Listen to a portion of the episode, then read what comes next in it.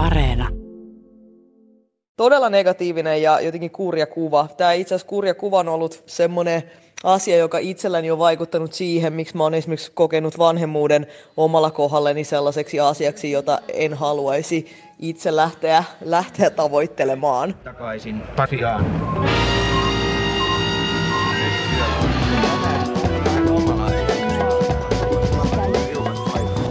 Terve ja moi kaikille. Tää on takaisin Pasila ja mä oon Marjukka Mattila. Terve vaan kaikille. Mun nimeni on Toivo Haimi ja tämä mediatuote on uutispodcast, jossa saat jokapäiväisen uutisleipäsi helpommin sulatettavissa olevassa muodossa. Jos sulla on jotain kysymyksiä tai kommentoitavat vaikka ideoita meille, niin pistä niitä meille WhatsAppissa numeroon 044 421 4823. Aikaisemmin tota meidän luritusta kuulit ehkä tutun äänen sulle. Se oli siis Natalia Salmela ja hän puhuu meidän kanssa vanhemmuudesta ja siitä, miten se näyttäytyy mediassa. Natalia kirjoittaa White Trash Disease-blogia ja on somevaikuttaja. Äitienpäivä lähestyy ja samaan aikaan tietenkin alkaa taas kiihtyvä keskustelu vanhemmuudesta. Viimeisten vuosien aikana keskustelu viuhuu jostain äh, niin kuin superäideistä, vapaaehtoisten lapsettomia ja sitten taas synnytystalkoista pitkiin lapsettomuushoitojonoihin. Vanhemmuus on tosi vaikea puheenaihe, varsinkin meille milleniaaleille. Osaltaan senkin voisi, koska se on niin kulunut puheenaihe ja kaikki mitä vanhemmuudesta voidaan sanoa, niin se on jo sanottu. Ja lisäksi me ollaan sen suhteen kahden ristiriitaisen viestin välissä. Et yhtäältä nuoret aikuiset joutuu näkemään pelottelua siitä, että miten lapsen saanti viivästyttää töitä ja opintoja, vanhemmuus uuvuttaa, pienten lasten vanhemmat ei ikinä saa tarpeeksi unta ja kaiken kukkuraksi jokainen internetin kommentoija kertoo tietävänsä paremmin, että miten just ne sun lapset kuuluisi kasvattaa. Mutta toisaalta me joudutaan kokea painetta siitä, että niitä lapsia pitäisi nyt ruveta tekemään tai muuten Suomen huoltosuhteen perii hukka. Jos nyt ei lapsia ala syntymään, niin tulevaisuudessa ei ole enää tarpeeksi suomalaisia pitämään yhteiskuntaa pystyssä. Eli me ollaan vähän semmoisessa kinkkisessä tilanteessa, jos niitä lapsia niin kuin pitäisi tehdä, koska Suomi tietysti kaipaa veromaksajia, mutta samalla meille maalataan ihan kauhea kuva vanhemmuudesta, joka polttaa meidät loppuun. Ja tämä ei ole hyvä juttu. Mm.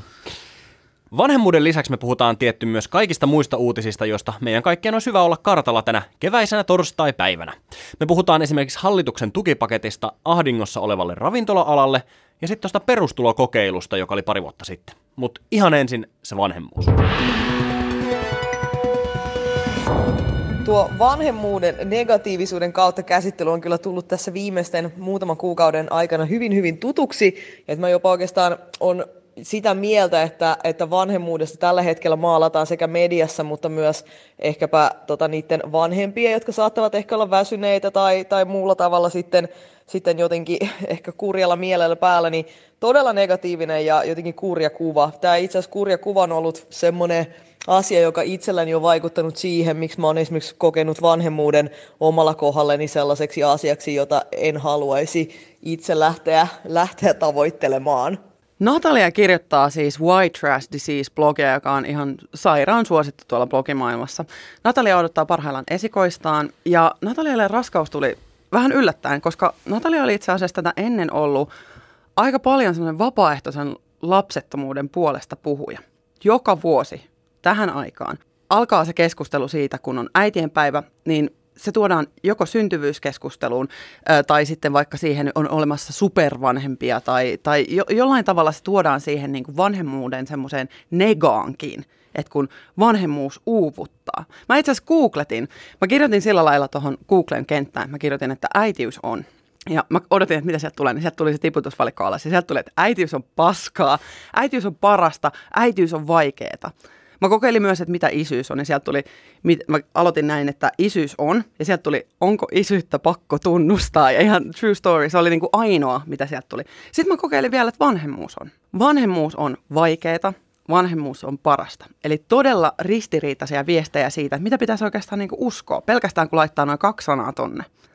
Minkälaista on meidän vanhemmuuskeskustelu siis nykyään, ja mikä siihen vaikuttaa? No siihen vaikuttaa ehkä päällimmäisenä tekisi mieli sanoa, että se, että uhrin asema on nykyään hyvin tavoiteltu suomalaisessa yhteiskunnassa. Ja just vanhemmat, jotka kertoo siitä, että miten rankkaa heillä on, niin pyrkii ehkä saamaan itselleen sen uhrin aseman, ne sympatiat ja sen sankariäidin tunnustuksen. Että vanhemmuus, se tietyllä tapaa aateloi ihmisen silleen, että hei kattokaa, mullakin on rankkaa. Mutta tämä keskustelu ei ole siis vaan tuota pelkästään neka, mutta siinä on myös semmoinen vielä niin ehkä, ehkä huonompikin puoli, koska siitä puhutaan hirveän paineistettuna asiana. Niin kuin me tuossa aikaisemmin puhuttiin siitä, että me tarvitaan lisää veronmaksajia Suomeen. Mm. Ja mä myös tutkin sitä vähän, että miten viimeisen viiden vuoden ajalta keskustelutrendi on ollut vanhemmuudesta. Mä otin meidän oman Ylen äitienpäivänä esiintyneitä juttuja. Viime vuonna äitienpäivän iso juttu oli tämmöinen. Minulla ei koskaan ole ollut äidinvaistoa. Kolme naista kertoo, miltä lapsettomuus tuntuu kolmekymppisenä, keski-ikäisenä ja eläkeijässä. Kaksi vuotta sitten oli tällaista Ylellä. Kun äiti mokaa, tästä tuli vuoden surkein mutsifiilis. Viisi vuotta sitten Ylellä oli äitienpäivä juttu tällainen. Lapsettomalle äitienpäivä on päivä, jolloin ei ole äiti. Miltä nämä Toivo tuntuu? Tuo vaikuttaa hyvin monipuoliselta, että ainakin tuossa on ään, annettu ääni niille supermutseille ja sitten myös niille, jotka on tahdonvastaisesti tai sitten vapaaehtoisesti lapsettomia. Et ö, enää ei olla semmoisessa yhden totuuden yhteiskunnassa, mutta pakko myöntää, että se vanhemmuus käsitellään yleensä just sen negatiivisen kautta suomalaisessa julkisessa keskustelussa. Mannerheimin lastensuojeluliitto pisti tämmöisen tiedotteen ulos viime syksynä, lokakuussa, ja siinä suunnittelija Anna-Maja Okker MLL sanoo näin. Julkinen puhe vanhemmuudesta on valitettavan usein negatiivista sävyiltään ja enemmän vanhemmuutta lyttäävää kuin kannustavaa. Tämänkaltainen keskustelu ei tue vanhemmuutta ja perheiden hyvinvointia. Tähän me kaikki voimme vaikuttaa puhumalla vanhemmuudesta myönteiseen sävyyn ja kannustamalla vanhempia. Ja tämä tiedote liittyy tutkimukseen, jossa kävi ilmi, että yli 90 prosenttia riittämättömyyden tunteesta kärsivistä vanhemmista koki, että jatkuva väsymys vaivaa heitä joko paljon tai jonkin verran. Olen tätä negatiivista mentaliteettia myös ihmetellyt siinä mielessä, että tuntuu sitten taas kaikessa muussa elämän osa-alueessa, niin pätee jotenkin tällainen niin toivon kipinän ylläpitäminen ja ylipäätään tällainen positiivisen ajattelun hyve, mutta sitten taas vanhemmuudessa niin se on kääntynytkin jotenkin ihan päinvastoin, että ihmisiä, jotka, jotka saattavat esimerkiksi sen vauvavuoden hoitaa kunnialla läpi ja heillä ei ole mitään ongelmia, niin ainakin semmoisia omilta seuraajilta saanut kommentteja, että he eivät ikään kuin kehtaa kertoa siitä, että heillä on ollut niin helppo vauva, joka on vaikka nukkunut, koska sitten tuntuu, että tuossa vanhemmuudessa pätee sellaisen negatiivisen ajattelun kierre. Mutta onko siis ihme, että lapsia ei haluta hankkia entiseen malliin, kun julkisuudessa esitelty kuva vanhemmuudesta on suoraan sanottuna aika pelottava. ja siis, okei, okay, ja pelottelun lisäksi äh, meillä on kauhean kovat paineet. Kaikki varmaan muistaa sen sosiaalidemokraattien puolueen puheenjohtaja Antti Rinteen synnytystalko-kommentin. Se oli siis, siitä tuli sellainen fiilis, että setämiehet täällä nyt vaan kertoo, miten nuorten naisten kuuluisi jotenkin niin tehdä ja, ja vihainen huoltosuhde Jumala saataisiin jotenkin lepytettyä, niin se, se herätti paljon keskustelua. Mm. Mutta toisaalta Rinnehän jäi aika yksin näiden puheidensa kanssa, että hänen synnytystalkoot lytättiin joka suunnalta saman tien, ja Rinne joutui sitten myös syömään sanansa. Ja siis hyvä, että söi. Toivottavasti ne maistuu pekonispaketilta. Tämä aiheutti äärimmäisen vilkkaan keskustelun siitä, kuinka nuoret kokee paineita valtiovallan puolelta ja se, että syyttävä sormi osui vaan jotenkin yhteen ryhmään. Lapsettomuuden syitä ei alettu siitä sitten puimaan. Eli ei esim. alettu muuttamaan vanhempainvapaan mallia tai nuorten pätkätyöputkiin, vaan saman tien sormi osui ihmisryhmiin. Eli nyt niille potentiaalisille mahdollisille vanhemmille luotiin paineita sinne negatiivisen perhekuvan lisäksi negatiivinen uutisointi niin on vaikuttanut mun mielikuviin vanhemmuudesta no, nimenomaan negatiivisella tavalla. Eli esimerkiksi itse olen vaikkapa uran näkökulmasta miettinyt, että se vanhemmuus on ikään kuin huono juttu siksi, koska sitten tota, puhutaan siitä esimerkiksi naisten palkkataso jää selkeästi tota, ennen raskautta, niin tota, oleva palkkataso on matalemmaksi ja, ja tota, eläke, eläkekertymä pienenee.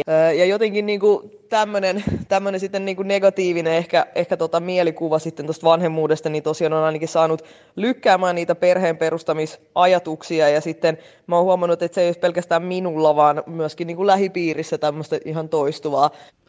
Eli niin kuin Nataliakin sanoi, niin negatiiviset mielikuvat vaikuttaa ihan vahvasti ihan suoraan siihen lapsen hankinnan tekofiilikseen, jota mm. hänenkin kaverit ja tuttavat oli sanoneet, että, että ei oikein niin kuin nopostelle lähteä lapsen hommiin, koska odotukset on korkealla ja sitten negatiivinen perhekuva odottaa siellä.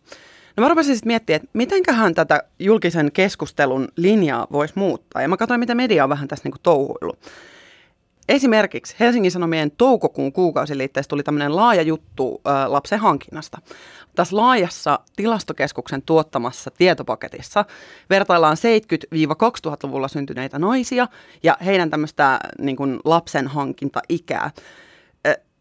Tästä tilastosta yritetään nyt etsiä sitä vastausta sille vähenemälle vauvamäärälle ja huomataan se, että etenkin 90-luvulla syntyneiden synnyttäneiden naisten määrä on laskussa. Oikeastaan se, se hidastuva vauvanhankinta näyttäisi alkavan jo 1985 vuonna syntyneistä alkaen. No, Yle julkaisee sitten sunnuntaina tämmöisen kattavan paketin vanhemmuudesta ja se on niin kuin pelkkää lukua ja pelkkää dataa. Jutussa oikeastaan niin kuin pureudutaan vanhemmuuteen 90-luvulla ja sitä verrataan nyt kaksi vuotta sitten vuoteen 2018. Nyt ei siis näissä kahdessa paketissa ehkä oikeastaan osoitella sillä tavalla suoraan sormilla, vaan todetaan rakennemuutoksia. Et nyt me yritetäänkin tuoda tämä lapsettomuus ja vanhemmuus tilastoiksi, niin mitä mieltä me ollaan tästä, että lapsen hankinta ja vanhemmuus laitetaan, nipistetään luvuiksi ja tilastoiksi? No mun mielestä se on tosi mielenkiintoista, että vanhemmuus on tosiaan, se, se on erilainen ilmiö nykyään kuin vaikkapa 40 vuotta sitten. Esimerkiksi lapsia hankitaan, ensimmäinen lapsi hankitaan entistä vanhempina ja ylipäätään lapsia hankitaan vähemmän. Ja tässähän nyt viimeiset, oikeastaan viimeiset kymmenen vuotta ollaan yritetty löytää sitä the syytä, miksi lapsia syntyy tällä hetkellä vähemmän. Tässä HSN kuukausiliitteessä olevassa jutussa Marika Jalovaara, Turun yliopiston erikoistutkija, sanoo, että the syy syntyvyyden laskulle ei ole oikeastaan tiedossa, tai sitten niitä syitä on monta. Mä oon sitä mieltä, että syitä on yhtä monta kuin on ihmisiäkin. Hmm. Tota, yksi iso tekijä siihen, että... Öö miksi lapset hankitaan nykyään vasta vanhempina tai ne jätetään kokonaan hankkimatta, on se, että yhä useammat ihmiset nykyään haluaa varmistaa, että se lapsi saa hyvän elämän se sitten, jos ja kun mm. se syntyy. Siksi ei haluta tuoda lapsia esimerkiksi perheisiin, joissa on työttömyyttä tai joissa vanhemmilla on koulut vielä kesken. Ja edelleen on myös aika rohkeata tänäkin päivänä hankkia lasta yksinään, vaikka sekin ilmiö on nousussa. Mutta mä ymmärrän hyvin sen logiikan siinä, että ensin halutaan saada oma elämä mahdollisimman valmiiksi ennen kuin ruvetaan tuottaa uutta elämää tähän maailmaan. Aivan totta. No oma raskauteni ei oikeastaan ole muuttanut ajatuksiani tuosta vapaaehtoisesta lapsettomuudesta yhtään.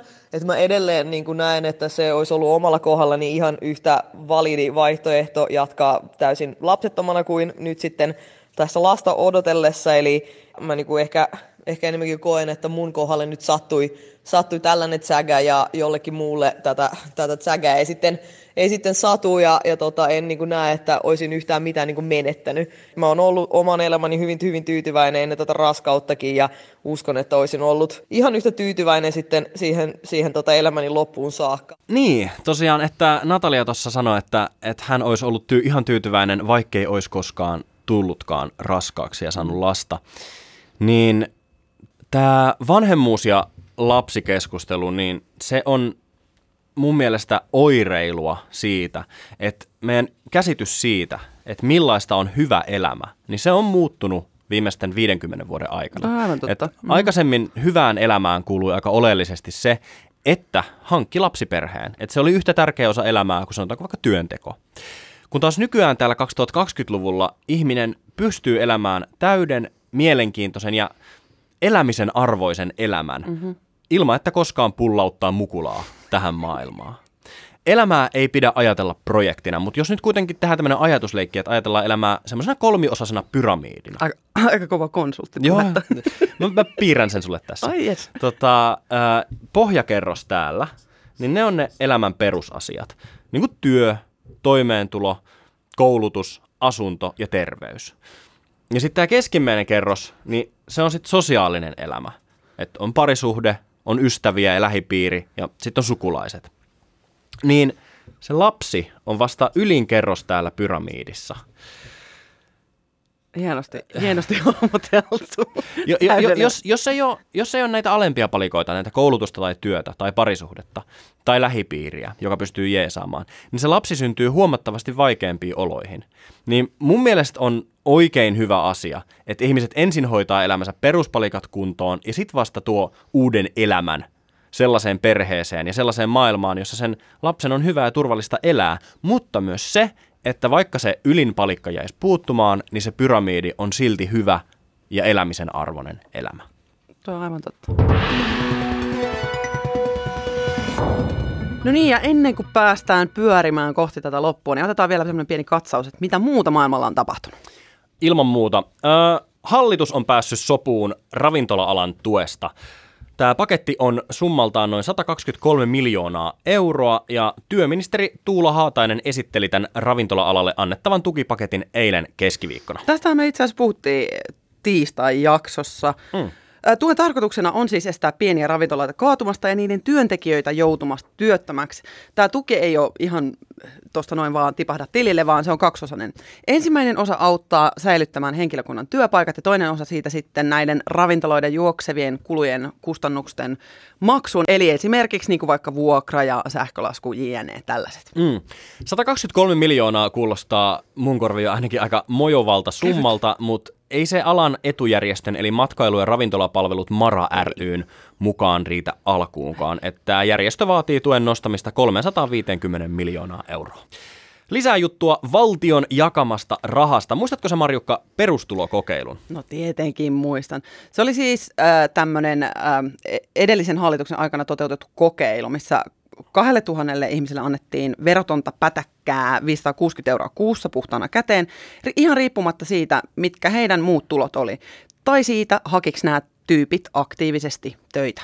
Just näin. Ja tämän kokeilun tarkoituksena oli selvittää, että olisiko tällainen vastikkeeton ja automaattinen perustulo parempi vaihtoehto sosiaaliturvaksi kuin nykyinen systeemi, missä tukia pitää erikseen hakea ja hakemukset liitteineen pitää käsitellä Kelassa. Niin Marjukka, olisiko tämä perustulo sitten parempi? No, riippuu tietysti, mitä se tarkoittaa olla paremmalla. Nämä koehenkilöt, jotka tässä oli tässä mukana kokeilussa, niin ne oli tyytyväisempiä elämäänsä tämän perustulon kanssa. Ja ne koki vähemmän psyykkistä kuor- kuormittuneisuutta, masennusta, alakuloa ja yksinäisyyttä. Eli, mutta työllistämiseen tämä ei vaikuttanut suuntaan tai toiseen oikeastaan. Hmm. Eli jos meidän nykyinen systeemikään ei ole onnistunut lisäämään työllisyyttä ja lisäksi se tuottaa vähemmän hyvinvointia, niin voi olla, että tämä perustulo voisi sittenkin olla ihan hyvä vaihtoehto. Kertokaa meille WhatsAppissa, että mitä mieltä te olette perustulosta. Ja hei, sitten siirrytään tuonne Itä-Suomen Kuopiossa ja Jojensuussa toimiva Itä-Suomen yliopisto avaa maksuttomat yliopisto-opinnot korona-ajan työttömille. Miten se käytännössä toimii? Eli ä, Itä-Suomen yliopiston avoimessa yliopisto voi nyt siis suorittaa ä, opintoja ilmaiseksi, ä, jos on työtön tai lomautettu. Muille opinnot kustantaa semmoiset noin 12 euroa per opintopojo ja esimerkiksi kandidaatin tutkinto on 180 opintopistettä. Kuulostaa kyllä aika hienolta. Herää vaan kysymys, miten näihin opintoihin pääsee? No, tämä oli itse asiassa aika siistiä, koska ainoa pääsyvaatimus on työttömyys tai lomautettuna oleminen. Itä-Suomen avoimen yliopiston koulutusjohtaja sanoi näin. Riittää, kun ilmoittautuu vuoden loppuun mennessä. Opinnot jatkuvat maksuttomana siihen saakka, kun kyseisen kokonaisuuden opinto-oikeus. Näin siis sanotaan Itä-Suomen yliopistossa, että tämä menettely voisi sitten jäädä pysyväksikin, jos se siis toimii.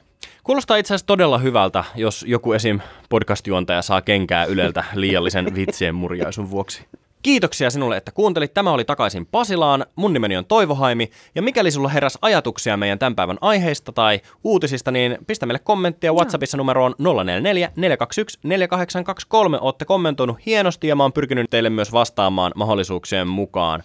Lisäksi Marjukka oli tänään Yleäks etusivussa puhumassa Anni Huttusen kanssa, ja mehän ollaan siellä vuorotellen torstaisin vuoroviikoittain aina kello 13.30 eteenpäin, niin jos sulla radio löytyy, niin pistä se Yle Xn taajuudelle kello 13.30 torstaisin. Kyllä, eli mä oon sitten Marko Mattila. Kuuntele meitä seuraavaksi ensi viikon tiistaina ja sitten taas joka viikko tiistaisin ja torstaisin. Tilaa meidät Spotifyssa, Google Podcastissa tai Apple Podcastissa tai oikeastaan nyt missä vaan podcasteja tilailetkaan. Ja lisää meidät suosikiksi Yle Areenassa painamalla sellaista pikku sydäntä siitä ohjelman vieressä, niin sitten sä voit kuunnella meitä aina silloin, kun uusia jaksoja tulee. Seuratkaa meitä sosiaalisessa mediassa at Marjukka Vilhelmiina ja at Toivohaimi. Ja muistakaa viettää Eurooppa-päivää ylihuomenna lauantaina 9. toukokuuta. Niin, ja siis tietysti hyvää äitienpäivää. Moido!